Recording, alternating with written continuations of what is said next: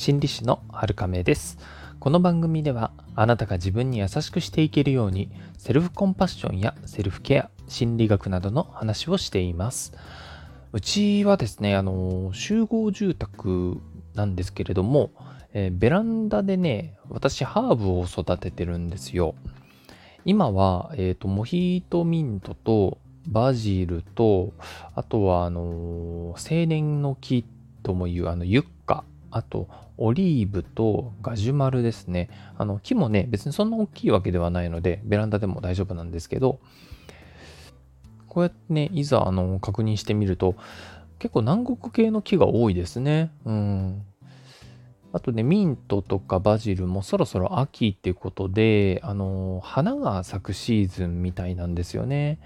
僕はあの、あんまり植物育てるの上手じゃなくて、まだまだ知識入れていかないとなーって常々感じているんですけども、それでもね、やっぱりあの、成長してくれたりとか、新芽が出たりとか、あの、葉が元気だったりとかね、花が咲いてくるのを見るとね、ほっこり癒されたりっていうこともするわけです。あの、緑の効果って結構研究されてて、これはこれでね、結構一つのいい題材になったりしますので、またね、折を見てお話ししたいなと思います。それで、この夏はバジルが結構いい感じに育ってくれてて、あーなんかこう、パスタとか作りたいなって思ってたんですけど、途中からね、なんか元気ないなと思ったら、よくわからないね、黒い卵かな多分、うん、たくさんついちゃってて、孵化した幼虫にね、結構葉っぱ食べられちゃったんですよね。すごいグルメですよね、バジル食べるとか。今は、あの、天然成分の殺虫液でなんとかね、えー、そのあたり駆除できて落ち着いてるんですけど、うん、そうですね、ようやく新芽がまだ出てきたので、あ、復活してきたなと思ってほっとしてるところなんですね。で、ただ結構食われちゃったので、下の、あの、バジルの結構下の方が剥げ上がってしまって、あごめんね、ハーブっていう感じになってますね、今。うん。やっぱりね、こう植物でもね、愛着湧くんですよ。うん、それにバジルは香りもいいし、食べてもいいし、虫除けにもなるし、あの、今回はね、なんか平気な虫に食べられちゃったみたいなんですけど、かなりおすすめのハーブですね。なんか野菜と一緒に植えるといいとかもね、あのー、なんだろう、買いに行ったりすると書いてたりするんで、うん、割と万能なんでしょうね、バジルは。で、僕はね、あの、ハーブがかなり好きな方で、将来ね、土地が手に入ったらハーブまみれにしたいなってね、ちっちゃい夢があるんですけども、あ実現できるといいですよね。うん。いろんなハーブをね、ミックスして自己満のね、ハーブ園作りたいなと思っていたりもします。はい。さあ、そんなわけでですね、えー、今日のメインに移りたいと思います。ね、植物の強さみたいなお話もね、ちょっとできたかなと思うんですけど、逆にですね、今日はあの弱いっていう言葉についてお話ししたいなと思います。先日ですね、あの、とある心理職の方の対談記事を見ておりまして、とてもね、共感を覚えたので、その内容から、まあ、ちょっと、えー、内容を少しいただいて、えー、お話ししたいなと思っています。その方はね、あの、もう大ベテランの心理師の方なんですけれども、最近のビジネス界とか社会でもてはやされている、なんか弱いがゆえの武器とか、弱さゆえの強みみたいな表現をなんかこう危惧していらっしゃったような記事でした。何が問題かと言いますと弱いっていう言葉があるということは強いっていう言葉もあるということです。ん？どういうこと？って思いますよね。えっと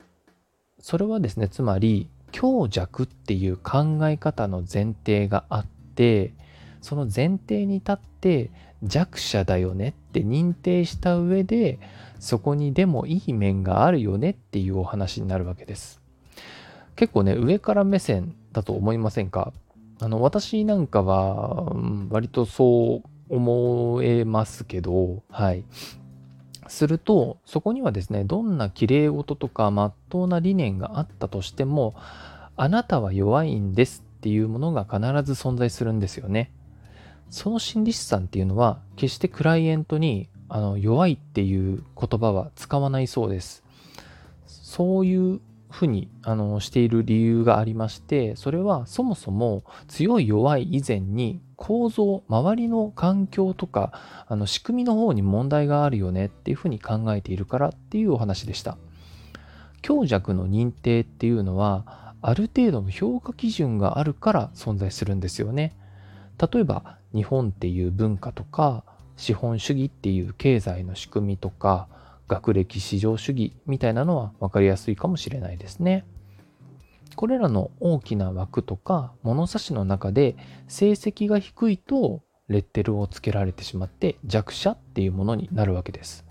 そのあたりの当たり前のようにある枠組みや考え方が構造っていうことだろうっていうふうに私は捉えました。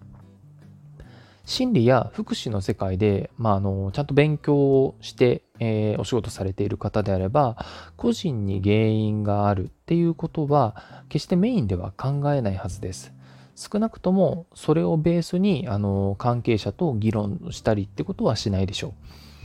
環境で変えられるところはないか、つまり構造の方に問題がないか、そういったことにも必ず目を向けるはずなんですね。なので、弱いとか弱者っていうのはとても偏った見方によって作られた考え方なんです。これは完全に個人的な意見なんですけれどもビジネスとか社会においてこういった弱いがゆえの強みみたいな考え方とかあとその SDGs もそうですけれどもどうもですねそのファッション感覚の流行りとかだけの方々が少なからずいるっていうのが見受けられるんですね。もちろんあのちゃんと考えている方々もいますし偽善だとしてもちゃんとやっているんであればそれは私は個人的にはいいと思っています。強みを大事にしたいっていう思いとか SDGs に取り組みたいっていうこと自体は素晴らしいものです。ただそういった気持ちをちゃんと持っている方にまで悪影響が出てしまうっていうのは悲しいことだと思います。あの適当にね倫理的慈善的な、あの言動を行っていれば必ずね、あのちぐはぐになってしまいますし、えー、気づかないところでね余計な情報拡散をしたりとか人を傷つけている可能性っていうのも出てきます。ビジネス界インターネットメディア SNS こういったものの影響っていうのはとても大きいですし、早いです。こういった正しそうな内容が拡散するのはなかなか避けられないのかなって、まあ現代では思うところもありますので、リスナーさんはね、もしあの今日の放送を聞いて少し思うところがあるのであれば、えー、お気をつけいただければなと思います。えー、脱線してしまったんですけれども、まあ、あの強いとかね弱いっていう考え方は一部の偏った視点からの意見に過ぎないっていうことそして人を弱いっていうふうに言う前に環境や構造に目を向けた方がよっぽど俯瞰ができて賢いあのものの見方じゃないかなと思いますよっていうことが言いたかったわけですね。あのちなみになんですけれども弱いっていう言葉を使うのであれば、あえて使うのであれば、えー、誰しも弱いし不完全なんですよね。だからこそ思いやりっていうものが大事だと思いますし、私もこのラジオでね、えー、自分に優しくとか、あの、セルフコンパッションっていうことをやっているわけです。あの、いつでもじゃなくてもいいので、周りにも自分にもコンパッションを、思いやりを向けてほしいなと思います。最後までお付き合いいただいてありがとうございます。この放送がお役に立てれば嬉しいです。今日もあなたが自分に優しくあれますように。心理師のはるかめでした。